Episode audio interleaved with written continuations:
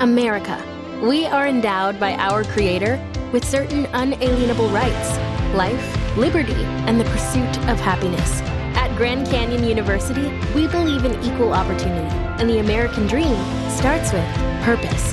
To serve others in ways that promote human flourishing and create a ripple effect of transformation for generations to come.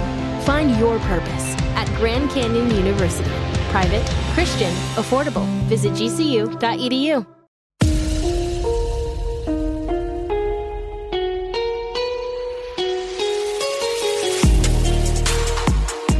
Hey, lovely listeners, and welcome back to Crime Analyst and the Intelligence Cell and episode 14. Now, for this episode, I'm going to give the usual heads up. The content and information that you're going to hear may be triggering or upsetting, and so listener discretion is advised. You're going to hear about real victims, real cases, real perpetrators, and their behavior at real crime scenes. And there are going to be some graphic details throughout this series. Unfortunately, it comes with the territory. Murder is distressing. Victims being killed and harmed is a truly terrible business. So in my last episode, I interviewed Sharon Boyle. Sharon's interview was illuminating, wasn't it? And by the way, you may have caught that Sharon's surname is Boyle, but she's not related to Detective Sergeant Des O'Boyle or Detective Inspector John Boyle, who were the arresting and interviewing officers that I talked about in episode 9, just in case anyone was wondering. Now, as you all know, I put the victims at the center of all that I do, but I'm also interested in psychology and prevention. Therefore, it's really important to understand the biopsychosocial development of a perpetrator, particularly in their formative years and the decisions that they take. You'll know that my background is in forensic and legal psychology, and of course, psychology plays a role here. And what Sharon revealed about the domestic abuse and child abuse and John Sutcliffe's misogyny and horrific attitude towards women would have made a huge impact on PS, particularly as he targeted him, and the fact that he called him in inverted commas mummy's boy, etc., because John Sutcliffe was an alpha male. And it's probably why he also said what he did about being proud of PS and what a grand, lovable son he was, despite the fact he was a serial killer who obliterated and mutilated and tortured women and killed many and harmed so many more. It's also interesting that PS changed his name in prison using his mother's maiden name. You see, he was happy to use women when it suited him, when it was convenient to him, and I'm getting the sense that that's what he did with Sonia too, but more about PS and his psychology and profile in a later episode.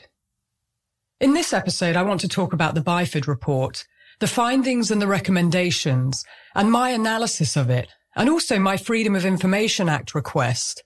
That's right. I've had some lines of inquiry out, and this is one of them, and I'm excited to tell you more about it. So I've mentioned the Byford report in a previous episode, and you're probably wondering, well, what was it and who commissioned it? Well, post-trial and in the bid to quell rising public criticism, the government ordered a number of inquiries.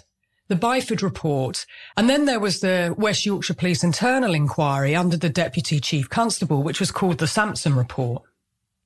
The Home Secretary at the time, William Whitelaw, requested Sir Lawrence Byford to undertake the review on behalf of Her Majesty's Inspectorate of Constabularies rather than a full public inquiry.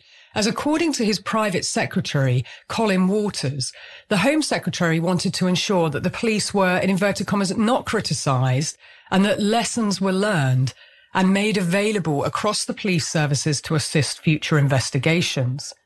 Now remember that aim and that mission. And on January the 19th, 1982, the Home Secretary addressed Parliament and said this. I asked him, he's referring to Lord Byford, to report on any lessons which might be learnt from the conduct of the investigation and which should be made known to police forces generally. Mr. Byford was assisted in his review by the external advisory team he'd set up in November 1980. He was also able to take account of views put to him about this tragic case by relatives of the victims who greatly appreciated the opportunity to voice their misgivings. Now, the report in its entirety was 156 pages long. However, when it was completed in 1982, only a summary of his findings were made public in Parliament. Those 156 pages were in fact reduced to 1200 words, Now that's roughly six A4 pages. The rest was kept under lock and key at the Home Office. Astonishingly, it was only in 2006 that the bulk of the Byford report, paid for using taxpayers' money, was finally published by the Home Office following a Freedom of Information request. Then in 2016, following pressure from the Sunday Times, a further four pages were released, which I'll tell you about. So six pages of the Byford report had never been published. This was a surprise to me, along with the fact that the full report was never published. So I didn't know about that, and I didn't know it took such a long time for the report to be published. Well, at the start of January 2021, I emailed my FOIA request to the Home Office and made the case that 40 years on, the public had a right to know what was in those missing pages and that the learning was key for all to understand.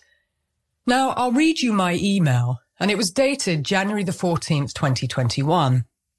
To whom it may concern, on June 1st, 2006, the UK Home Office released Inspector of Constabulary Sir Lawrence Byford's 1981 report of an official inquiry into the murders and attacks on lone females in the northeast of England committed by PS. Part of the document entitled Description of Suspects, Photo Fits and Other Assaults remains censored by the Home Office.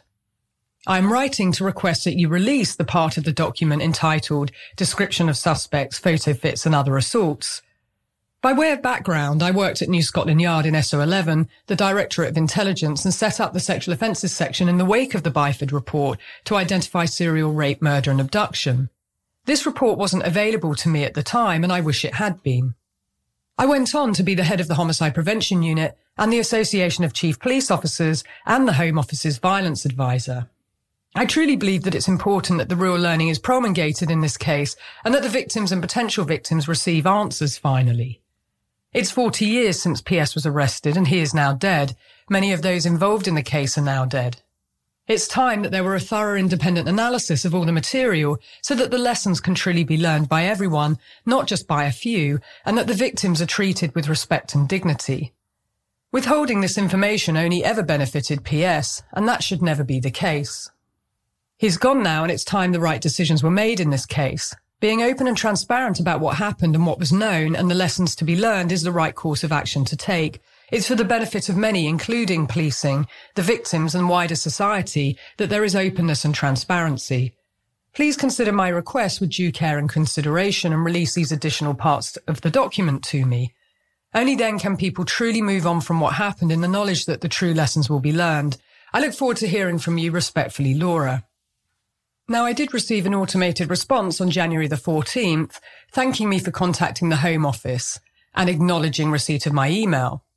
Now, on the Home Office website, it did say that I would receive acknowledgement within 24 hours and that they aim to provide information requested within 20 working days as specified under the FOI Act. Therefore, I expected to hear back on February the 11th and marked it in my diary. However, I heard nothing and so I contacted the FOIA unit at the Home Office again, and they replied with this. Thank you for your email of the 14th of January in which you asked for part of Sir Lawrence Byford's report into the police handling of the Yorkshire R-word case. Entitled Description of Suspects, Photo Fits and Other Assaults, your request is being handled as a request for information under the Freedom of Information Act 2000. We're considering your request. Although the FOIA carries a presumption in favour of disclosure, it provides exemptions which may be used to withhold information in specified circumstances. Some of these exemptions, referred to as qualified exemptions, are subject to a public interest test. This test is used to balance the public interest in disclosure against the public interest in favour of withholding information. The FOIA allows us to exceed the 20 working day response target where we need to consider public interest tests fully. The information which you have requested is being considered under the exemptions in Section 31 and 38 of the FOIA, which relate to law enforcement and to health and safety. These are qualified exemptions, and to consider the public interest test fully, we need to extend the 20 working day response period. We now aim to let you have a full response by the 11th of March. Well, that to me was reassuring, actually, that it was being looked at properly. It wasn't just a no. But March the 11th was marked in my diary and it came and went. And so at the end of the day, I emailed them again. And then I received an email on March the 15th saying that they were prepared to send me the pages, although not in their entirety. So I was really optimistic, progress and success. And so I'm going to reveal what was contained in those missing pages. That's the drumroll piece. But before I do that, I want to give you the background information first to the Byford report and tell you about the summary conclusions and recommendations that were made. So the inquiry led by Lord Byford took five months to complete.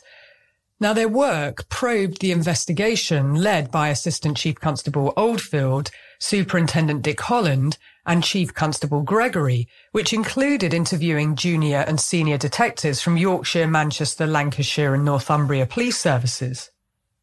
Effectively, the inquiry found that the detectives made major errors of judgment. It said during the five years it took to apprehend PS. And I'm quoting there. Now I just want to draw your attention to the timescale noted here. The five years. Well, it simply wasn't five years. The focus should have been on the period 1969 to 1981. That's 12 years. PS was 23 when he was arrested for going equipped with a hammer and when he attacked the prostitute just three weeks before. Well, Lord Byford later acknowledged that as he concluded that PS had been responsible for multiple attacks on women for which he had not been charged. Lord Byford had warned the Home Secretary that there was a, in inverted commas, unexplained lull in PS's criminal activities between 1969, when he first came to police attention after being questioned for hitting a prostitute over the head with a rock concealed in a sock, and the first officially recognised assault and murder in 1975. And he said this, we feel it is highly improbable that the crimes in respect of which PS has been charged and convicted are the only ones attributed to him. This feeling is reinforced by examining the details of a number of assaults on women since 1969, which in some ways clearly fall into the established pattern of PS's overall modus operandi. It is my firm conclusion that between 1969 and 1980, PS was probably responsible for many attacks on women, which he has not admitted, not only in West Yorkshire and Manchester, but also in other parts of the country. Yes, you see, this is absolutely key and vital information, but it's information that the Home Secretary never mentioned when he briefed parliamentarians. And having said that, Remember that the report was not published in its totality.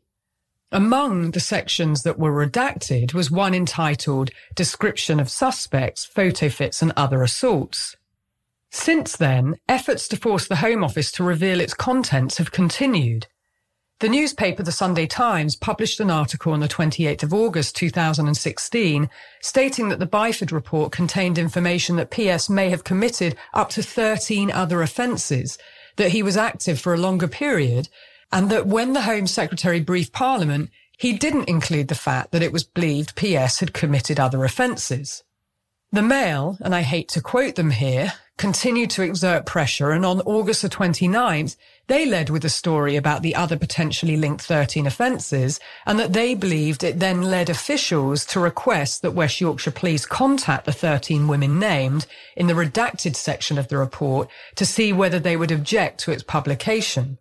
And at the same time, interestingly, West Yorkshire Police's cold case team looked at those 13 cases again. And remember, this was 2016. That's 35 years later. Now, I've included the links to both the Sunday Times and the Mail articles in the show notes so you can read them for yourself. And I've always strongly believed that he committed other offences right from the start of diving into this case. And so the lull or hiatus that Lord Byford spoke about was not a real lull. And so these six pages in particular entitled Description of Suspects, Photo Fits and Other Assaults are the pages that I, and it seems many others, desperately wanted to see. And I'm going to tell you about what was contained within those pages that the Home Office sent to me very soon. First, though, I need to give you the background context. And so I'm going to highlight the summary conclusions from the Byford report and break them down as well as the recommendations.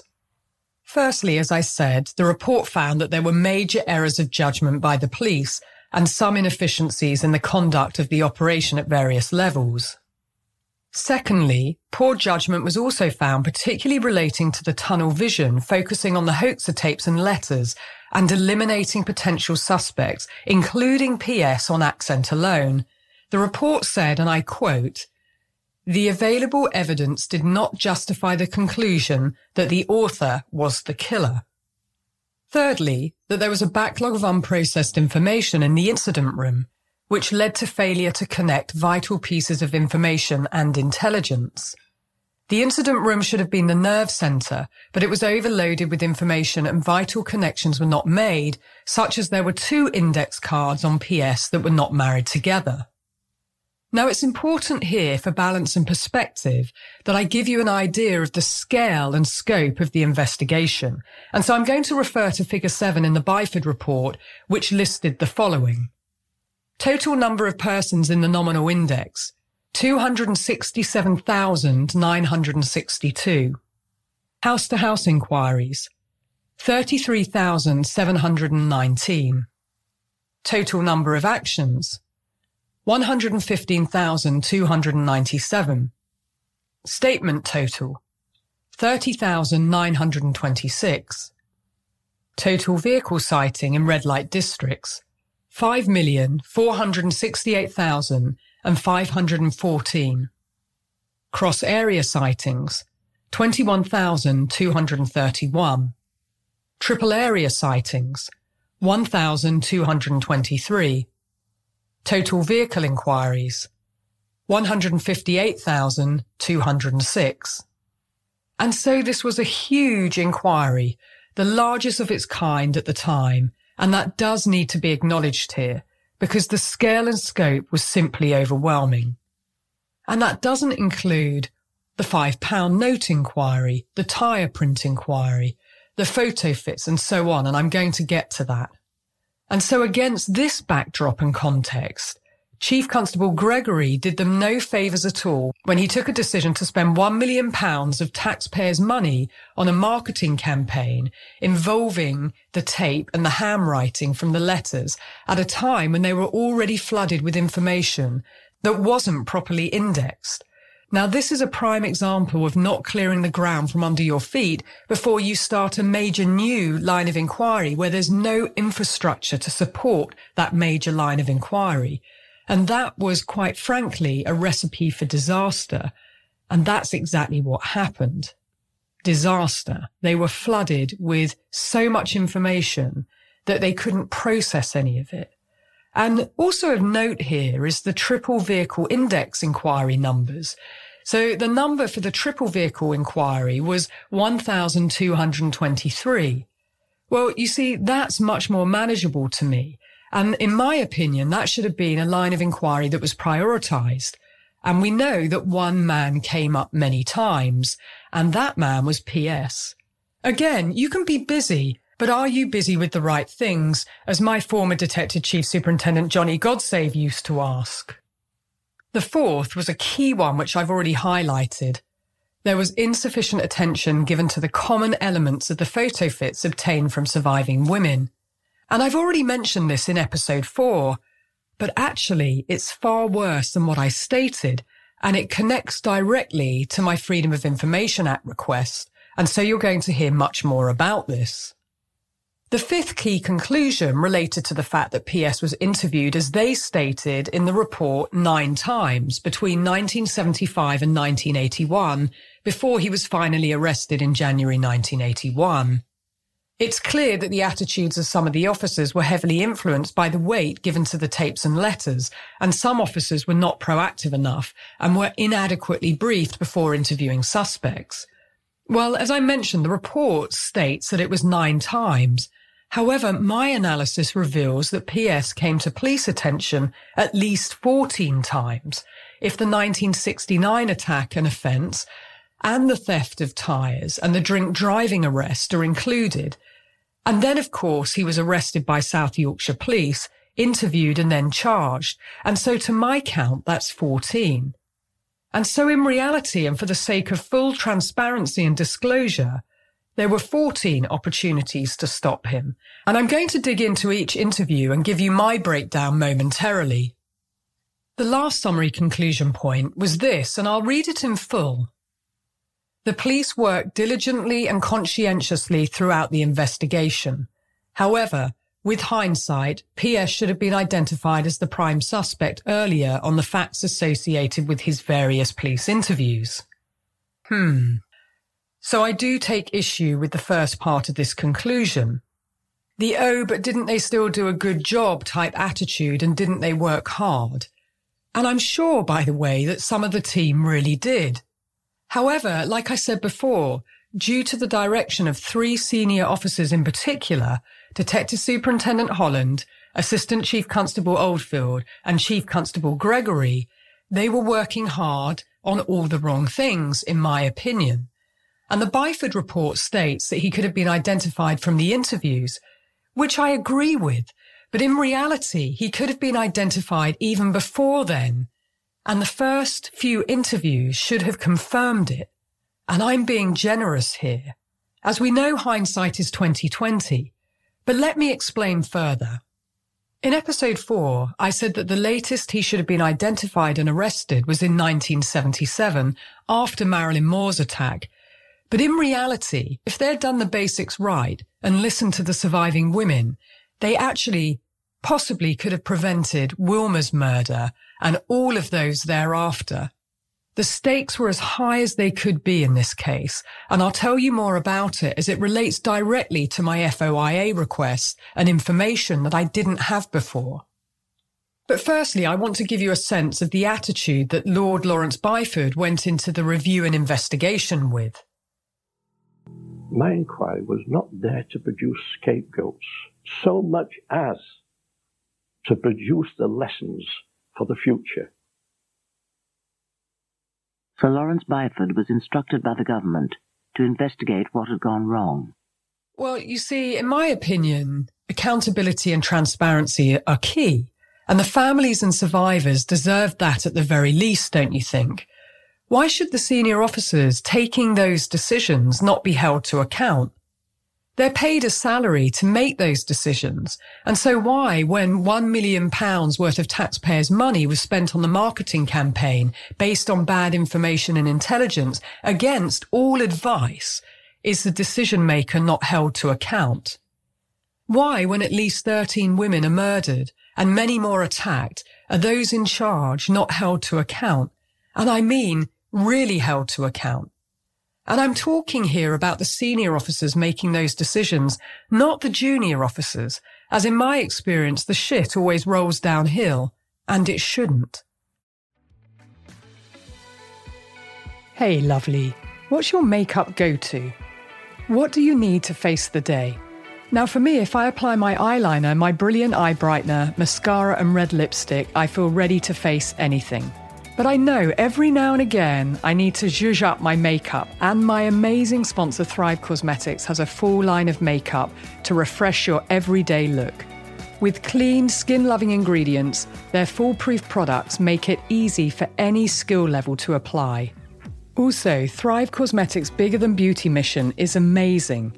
For every product purchased, Thrive Causemetics donates products and funds to help communities thrive. I love that Thrive Causemetics supports domestic violence victims, breast cancer survivors, and women who are homeless. Now, if you want a rec from me, you cannot go wrong with the Liquid Lash Extensions Mascara. Thrive Causemetics Liquid Lash Extensions Mascara has a unique formula which creates tubes around each eyelash to lengthen them. And they use nourishing ingredients that support longer, stronger, and healthier looking lashes over time. Plus, it's super easy to remove and slides right off with warm water and doesn't leave smudges. So treat yourself or someone you love and help women thrive together. Refresh your everyday look with Thrive Causemetics, luxury beauty that gives back. Right now, you can get an exclusive 10% off your first order at thrivecausemetics.com slash crimeanalyst. That's Thrive Causemetics, C-A-U-S-E-M-E-T-I-C-S dot com slash crime analyst for 10% off your first order. those in charge should face the music, don't you think? Why do women's lives not matter? What if it were men being killed? I wonder what this inquiry would have looked like if men were being wiped off the face of the earth. This isn't about scapegoating.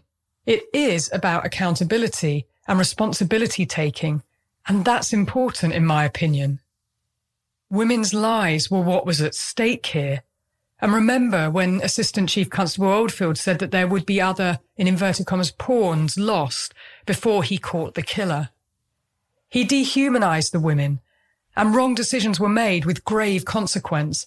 And there needs to be accountability, and this to me is a major problem still present day in policing.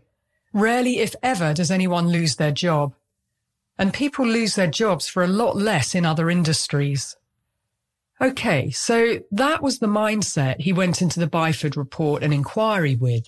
And I thought it important that you hear it from his mouth and remember in the context that the Home Secretary decided against a public inquiry to ensure the so-called lessons were learned. And then they never published the report. And I suspect that they just hoped the public interest would die down over time.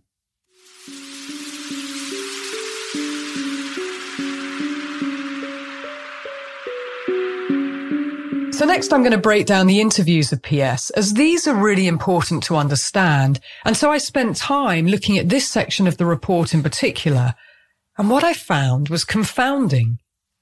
So remember that there were two Manningham offences in 1969, the attack on the unnamed prostitute and PS's arrest for going equipped with a hammer three weeks later. And of course that was classified as a going equipped for theft offence.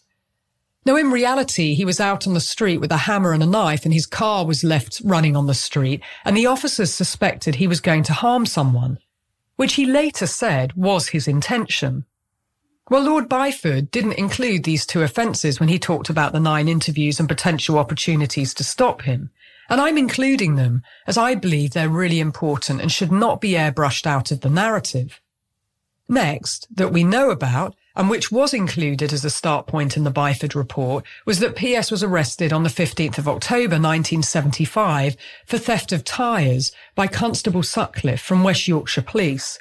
Yes, that was his name. Again, no relation, I believe. PS was a tyre fitter at the time at Common Road Tyres Limited.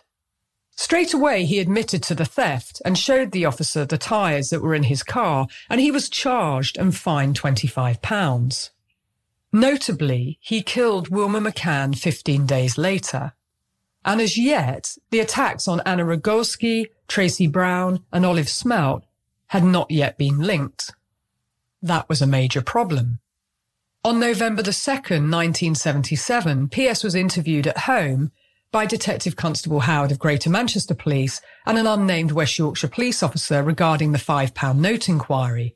Sonia was also present. P.S. said that he was at home the night Jean Jordan was attacked and killed. P.S. also said that he didn't have a car. Sonia agreed he was at home that night, and she didn't say that he later went out to drop off relatives and that he was gone for a long time. Now, Lord Byford's report stated that he had no criticism of this interview. But remember here, they didn't check the fact that he did actually have a car, and nor did they probe his alibi any further. They just accepted what his wife said. On the 8th of November 1977, PS was interviewed again. This time a decision had been made that no officer should see the same suspect and interview them twice. Therefore, it was Detective Constable Rain of Greater Manchester Police and Detective Constable Smith of West Yorkshire Police who interviewed PS under Phase 2 of the £5 note inquiry. Now, interestingly, there's no record of this interview, and the two officers just relayed what they could remember to the review team. Now, again, that's a big problem. The fact that there's no record. Is it that they didn't write it up, or was it that it just wasn't entered? There was the backlog and it wasn't entered onto the index cards. But they accepted his account that he was at the housewarming party, and his mother also backed him up. The officers also established that he had a red Corsair and had previously owned a white one.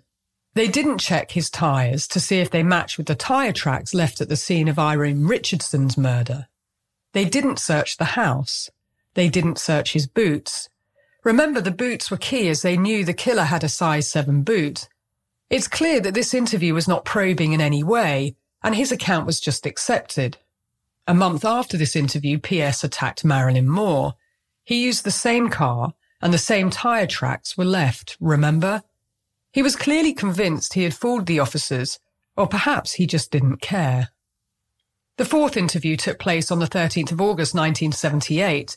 This was triggered by the cross area sighting of PS's car. It had been clocked in the red light district area seven times, six times in Bradford and once in Chapeltown. He had also been sighted a further nine times in Bradford in his Sunbeam Rapier, but this wasn't known to the officer who went to interview him, Detective Constable Smith. Detective Constable Smith went to see him at his home. When he arrived, he was decorating the kitchen, and his wife Sonia was present. Detective Constable Smith was briefed not to tell potential suspects about the clocking of cars in prostitute areas or about hammers being used. He was to go and find out where PS was on the night of the attacks. He was told to find out whether each potential suspect had a car and to check the tyres due to matching tyre marks being found at Irene Richardson, Marilyn Moore and Vera Millward's crime scenes. Detective Constable Smith was aware that PS had been spoken to at least twice before, and he intended to probe where he was the night Vera Millward was murdered on the 16th and 17th of May 1978. Initially, when he asked PS, he said that he couldn't remember his movements. He then said that he had recently bought the house at Garden Lane and that they'd been spending most of their time doing it up and rarely went out. Sonia said that he had come home from work on the 16th of May and was with her in the evening, and they both made statements to that effect. When Sonia left the room, Detective Constable Smith asked PS if he visited prostitutes. He said no, he asked him about PS's movements in the evening without revealing his car had been clocked in red light areas, and PS said that he would use his car to travel from work to home, so he had reason to be in Bradford. Detective Constable Smith did not probe this any further. He thought the couple seemed calm and he was impressed by PS doing DIY at home. He didn't check the car tyres or search the house. He believed that the house had been searched before, which wasn't accurate. He didn't check the printout for the timings of when his car was sighted. Had he have done so, he could have found out it was between the hours of 8 p.m. and 12:50 a.m. Calling all lovers of mystery. Prepare to don your detective hat in June's Journey, a free hidden object mobile game that delves into the captivating journey of June Parker, a self-proclaimed detective on a quest to unravel the mystery surrounding her sister's untimely death. Take a trip in time to the glitzy 20s and play as June, deciphering clues and unveiling secret plots within thousands of beautifully illustrated scenes. The thrill is endless with new chapters added weekly, allowing you to not only enjoy the detective adventure, but also to personalize and decorate your very own Orchid Island where the story takes place. How sharp are your detective skills? Find out when you download June's Journey on your Android or iOS device or play online via Facebook Games. Your detective journey awaits. Now, this is exactly what I mentioned and talked about in previous episodes. These are the basic things that should have been done well.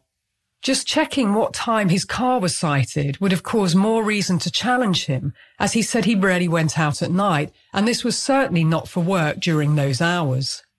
Equally, the fact that he didn't check his car tyres when it's really the only forensic evidence that they had is hugely problematic, and that he thought that they were, and I quote, a nice young couple. Well, that was the impression management, and PS doing the DIY, again, cosmetic management. But of course, these officers thought that they were looking for a monster due to the moniker and what he did at those crime scenes to the women.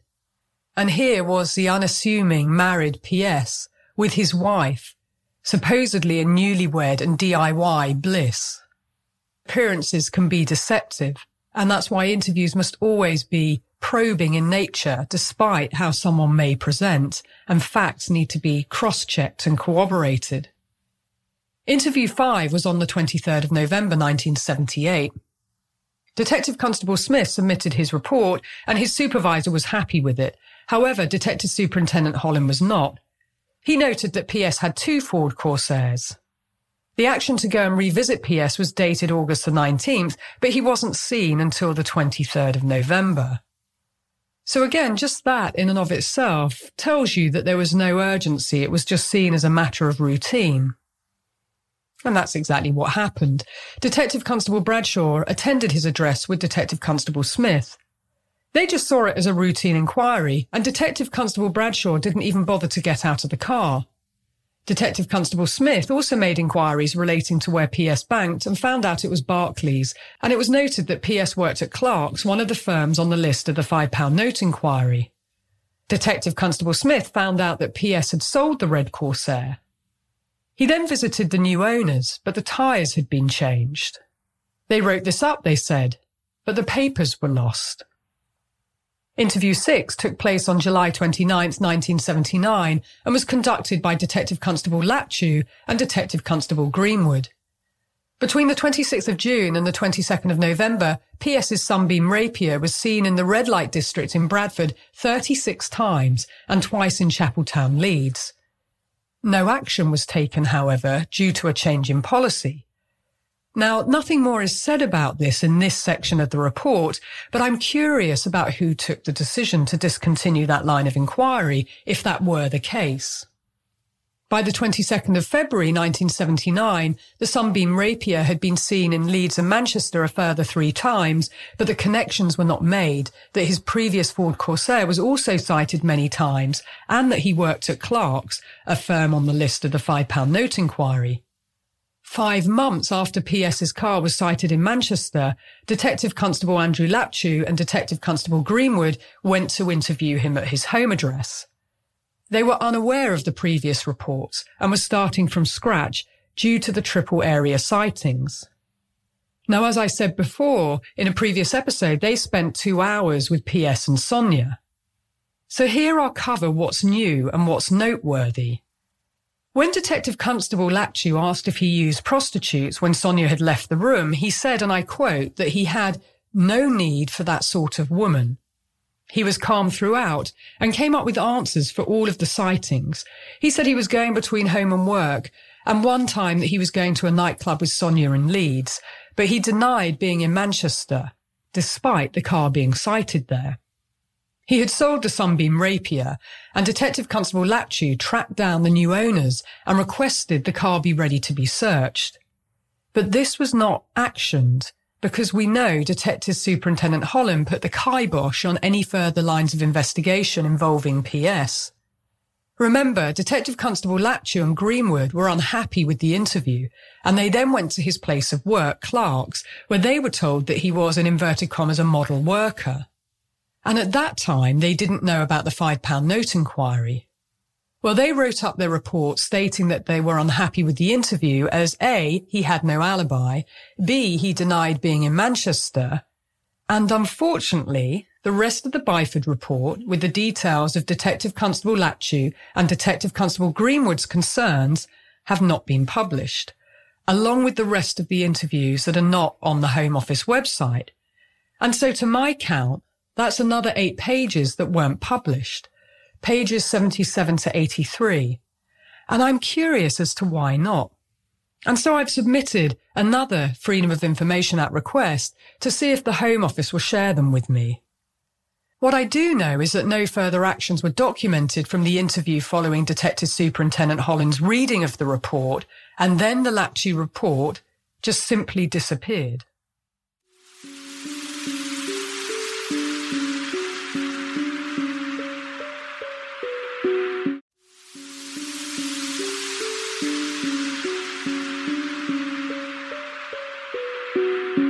So back to the missing pages. It seems to me that it's not only the six pages about the descriptions and other offences that the Home Office didn't publish, they also held back the other interviews conducted with PS. And having researched this further, I did find some information about the other four interviews with PS after Detective Constable Laptew and Greenwood's interview, and I've covered a little bit about it in a previous episode, but I found nothing more on the Laptew report, and the interview details that I did find are rather scant. Now, this doesn't bode well for transparency and public confidence and the so-called ethos of learning the lessons, I have to say. Why would they not publish these pages? What was contained within them? So much for learning the lessons, hey? It feels more akin to selecting those at which are okay and the easier ones, but covering up those that are more problematic. And the optics of this just don't look good. Well, that's my read of the situation. And I may be wrong, of course, but why not publish it in its entirety in the first place? And then when you publish it, leave key pages out. Okay, so here's a quick reminder about the other interviews to give you some further background context. Interview 7 was undertaken by Detective Constable Vickerman and Detective Constable Elland. They interviewed PS on the 23rd of October 1979. They were following up on his sunbeam rapier that was clocked 36 times in the red light areas. They didn't know about the Laptew report, however. They took handwriting samples and apparently he was eliminated. Now, I don't know how or by what means. Perhaps it's in those missing pages. Interview 8 was conducted by Detective Sergeant Boot and Detective Constable Bell on the 13th of January 1980. You'll recall from when I talked about this in a previous episode that this was a follow-up as part of the £5 note inquiry. Again, the two detectives didn't know about the Laptew report. They asked PS about his work and also for an alibi for the night of the murder of Barbara Leach four months prior, but he was unable to provide one. The officers searched the house as well as examining his boots and the tools in his garage. Due to a failure in the incident room indexing, either through missing or misplaced cards, the officers were unaware of PS's more recent interviews and only aware of his interviews in the previous £5 note inquiries. When PS stated that he had provided a handwriting sample in a previous interview, it surprised the officers, who would later check with the incident room. This recheck of the index would eventually result in the finding of some interview documents conducted during the red light monitoring, but not the Laptew report. Of the 241 suspects that were to be interviewed from the original £5 note investigation, only seven had been flagged as having any additional information in the index. It was later discovered that PS was one of the 18 others who should have fallen into this category, but who had been missed in the initial search of the index. Interview 9 took place on the 30th of January 1980 and was undertaken by Detective Sergeant McAllister and Detective Constable McCrone. They visited PS at Kirkstall Forge Engineering Works in Leeds whilst he loaded his lorry. PS was again asked and explained about his car movements through the red light districts and told them that he was at home at the time of Barbara Leach's murder and that his wife would confirm this. The two officers also searched the cab of PS's lorry. Their report would also claim that they searched PS's home and car, but this had not been done. And his boots were not looked at either. He later said that he was wearing the boots that he had worn when he killed Josephine Whitaker. PS later said that the officers had a picture of the boot print, and yet they didn't ask to see his. He said that they couldn't see what was right in front of their eyes. Astounding, really. Further inquiries were requested by the officers. And interview 10 was conducted by Detective Constable Jackson and Detective Constable Harrison. They interviewed PS on the 7th of February 1980 at his workplace, Clark's. An incident room inspector wasn't happy with the action report from the previous interviews, and so he reactioned a more in-depth interview to be conducted particularly regarding PS's vehicles, his vehicle sightings in the red light districts, and his alibis.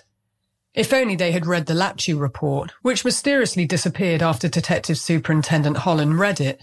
P.S. gave alibis for some of his car sightings, as well as an alibi that he was at home on the night of Josephine Whitaker's murder, which again he said Sonia would confirm. Number 11 was when P.S. was arrested for a drink driving offence in Manningham on the 25th of June 1980. The two officers, Police Constable Doran and Police Constable Melia, had the presence of mind to call up the incident room given the area, and they were told that PS had been eliminated. Again, I cannot tell you how and by what means, and I suspect it's in the missing pages. Number 12 was when PS was arrested in his car with Olivia Reivers on the 2nd of January 1981 by South Yorkshire police officers Sergeant Bob Ring and Police Constable Robert Hydes, and when he was then interviewed on January the 3rd, 1981, and he finally confessed to some of the offences.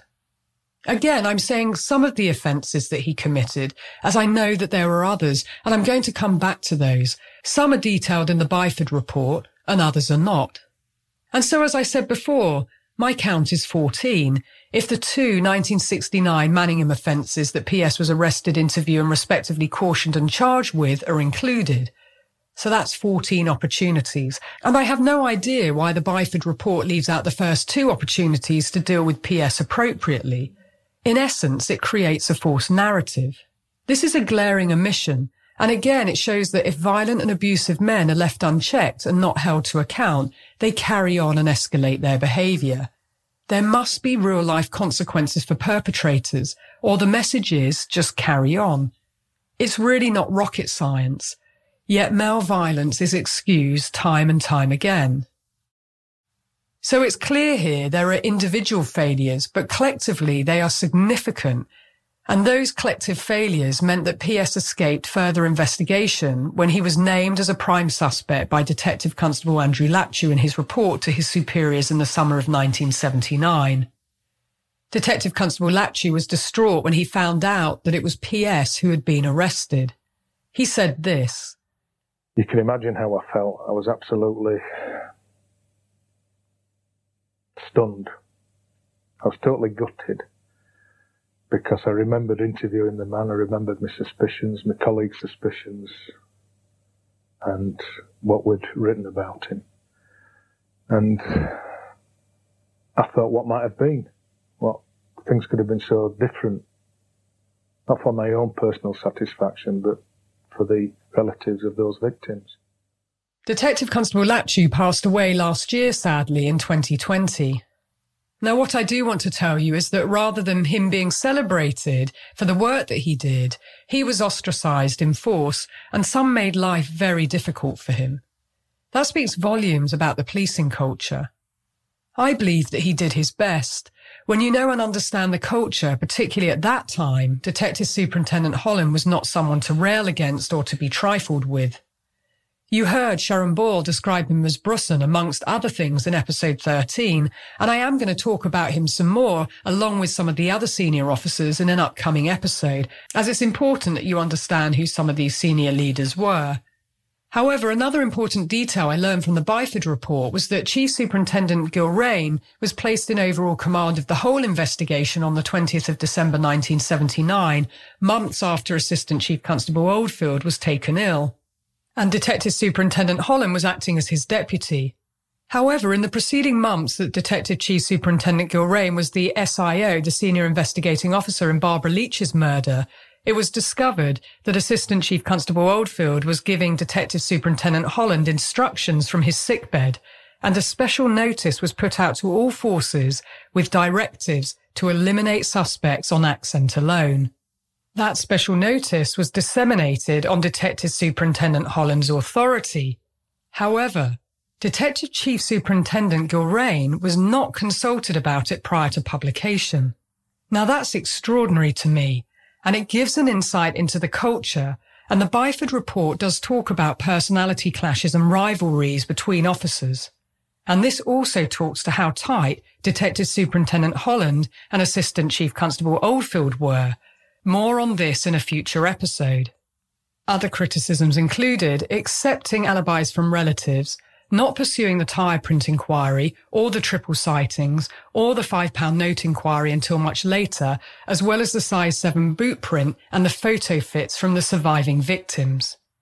And so that brings us to my FOIA, which resulted in four pages being released to me under the heading Description of Suspects, Photo Fits and Other Assaults.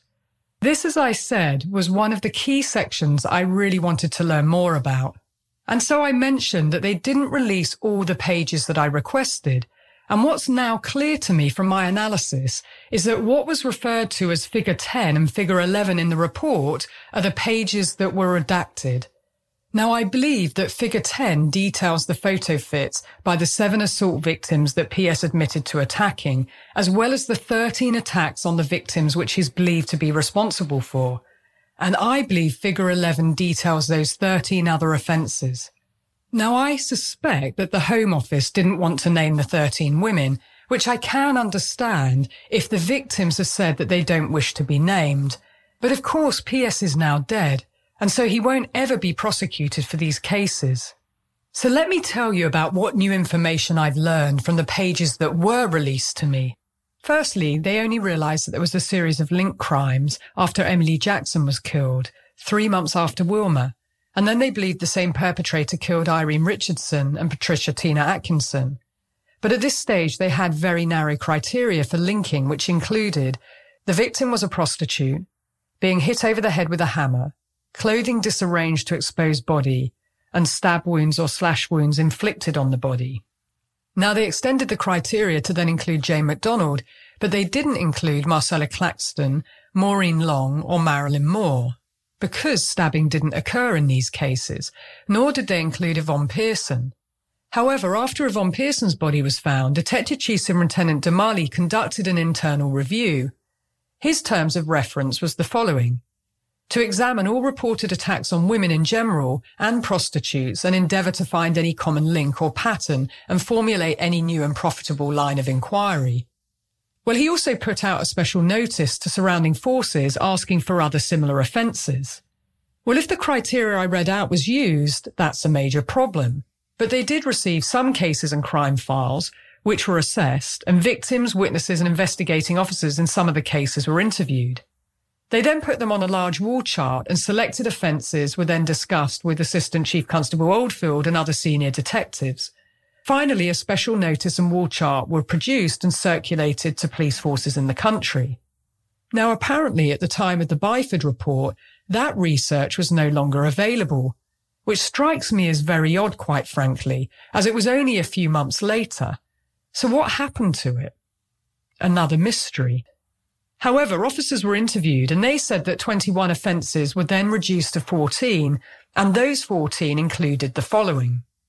Anna Rogulskyj, Olive Smelt, Wilma McCann, Jean Harrison, now that's the Manchester offence that I've talked about, Emily Jackson, Irene Richardson, Patricia Tina Atkinson, Jane McDonald, Maureen Long, Jean Jordan, Marilyn Moore, Yvonne Pearson, Helen Rytka, and Vera Millward.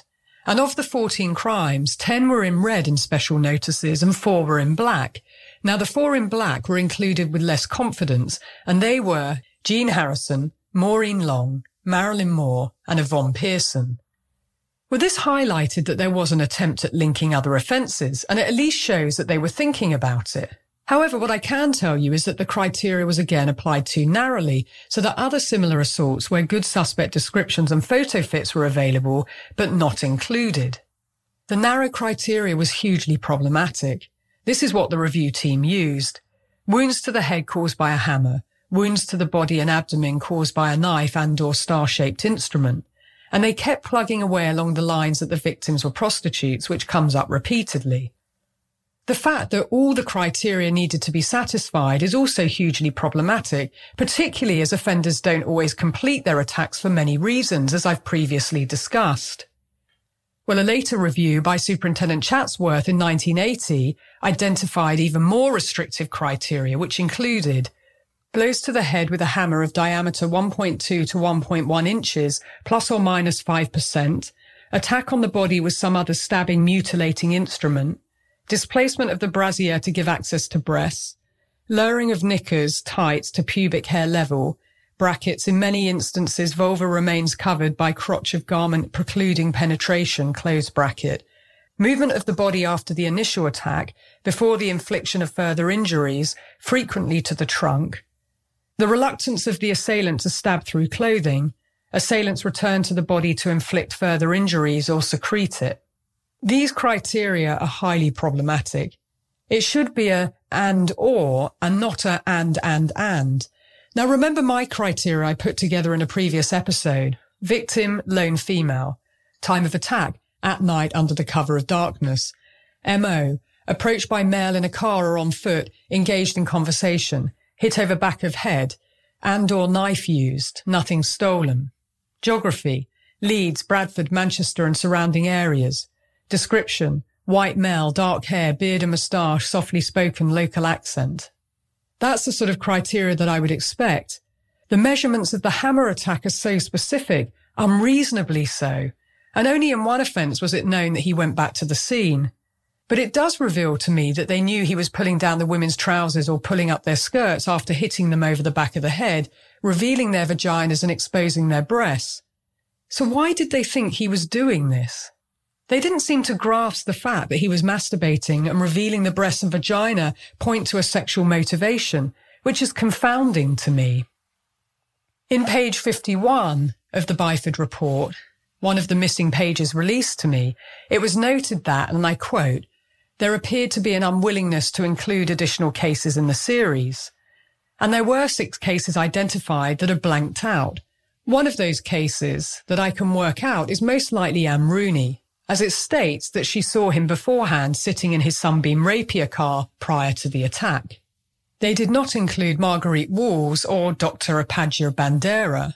And interestingly, just a side note, throughout the Byford report, Dr. Upadhya is not titled as a doctor. And they didn't include these attacks due to strangulation being used.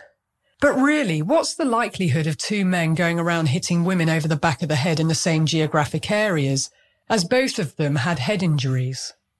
And so I go back to the fact that they were reluctant to include other offences. That's what I wondered about when I first started analysing this case, and I was curious about whether it was a conscious decision now it's my opinion that it was a conscious decision, and this restrictive criteria points to that, along with the fact that these offences are obviously linked given how rare that they are, and twinned also with the fact that officers said that they were told not to include offences by Chief Constable Gregory, despite them believing that they were linked. And so here's a reminder. Police so overwhelmed, one officer now retired told me she's certain all of victims were never identified. I'm certain there were other victims. Absolutely positive. I myself interviewed one, but the chief constable, Mr. Gregory, said that we had enough on our plate and it would not be recognised as attack. Therefore, it's when you join all these pieces of disparate information together that a picture emerges a picture where there were many other potential opportunities to catch PS that were missed. And that's unforgivable in my opinion, as more and more women were killed and seriously harmed as a direct consequence. The Byford report stated that if they had just put all the photo fits together from surviving victims of the hammer attacks, they would have been left with an inescapable conclusion that the man involved was dark haired with a beard and moustache, and they would have learned that he had a local accent and that there was one man attacking unaccompanied women, their words, from 1976 onwards. It's always about doing the simple things well, in my opinion. And this was a basic line of inquiry that should have been identified and prioritised.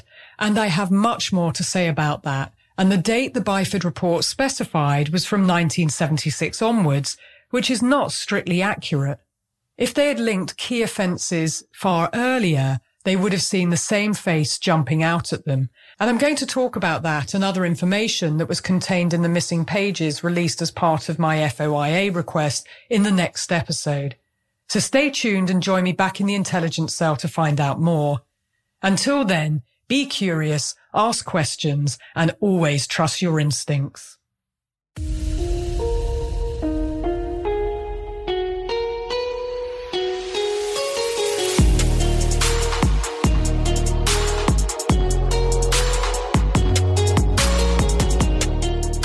And here's my final two cents before the episode wraps. The first is a huge thank you to all of you, my lovely listeners and crime analysts, for tuning in every week. The second is an ask. If you like what I do, please take two minutes to leave a five star review on whichever platform you listen to me on. It really helps others find me and helps with the ratings. So thank you, thank you. Crime Analyst is written, produced, and hosted by me, Laura Richards. Sound engineering by Tim Hanson at Half Ogre Studios. Cover art and graphics by Chris Raybottom at Syndicate, and music by Kilrude.